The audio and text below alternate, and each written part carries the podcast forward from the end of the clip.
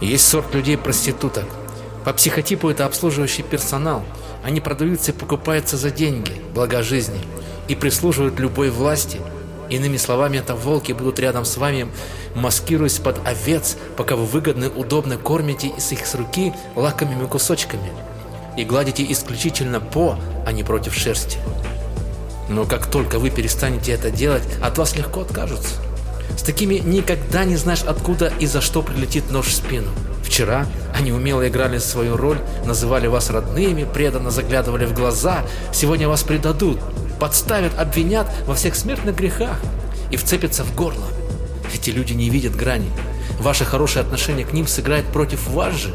Все секреты, которыми вы делились с ними, будут вынесены на обозрение широкой публики, а вы сами превратитесь в подлеца и мразь.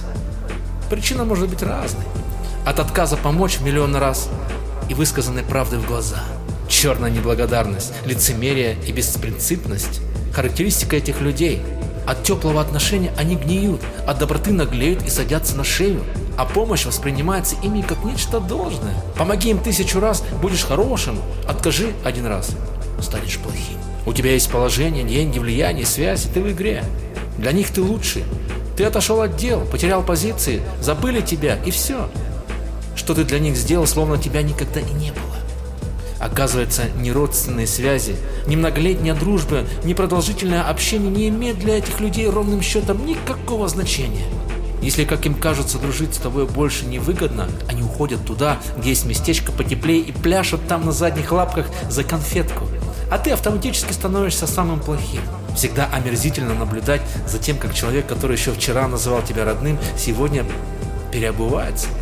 Страшно, когда маски слетают, а оправдания для предательства и подлости близких найти нельзя. Но жизнь мудра, и ситуация, в которых разоблачаются мотивы поступков и обнажается истинная сущность змей, которых мы пригрели на груди, не случайны. Предатели были и будут всегда. Поэтому не нужно посыпать голову пеплом. А лучше сделать вот что.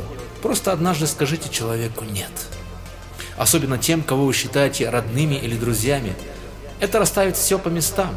И если позолота лицемерия начнет стремительно осыпаться с них лица, поблагодарите Бога.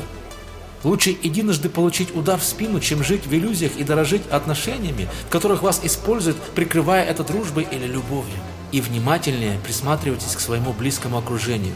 Лучше тысяча врагов за стенами дома, чем один внутри. Думаю, достаточно весомый аргумент, чтобы отказаться от тех, кто давно потерял человеческий блик.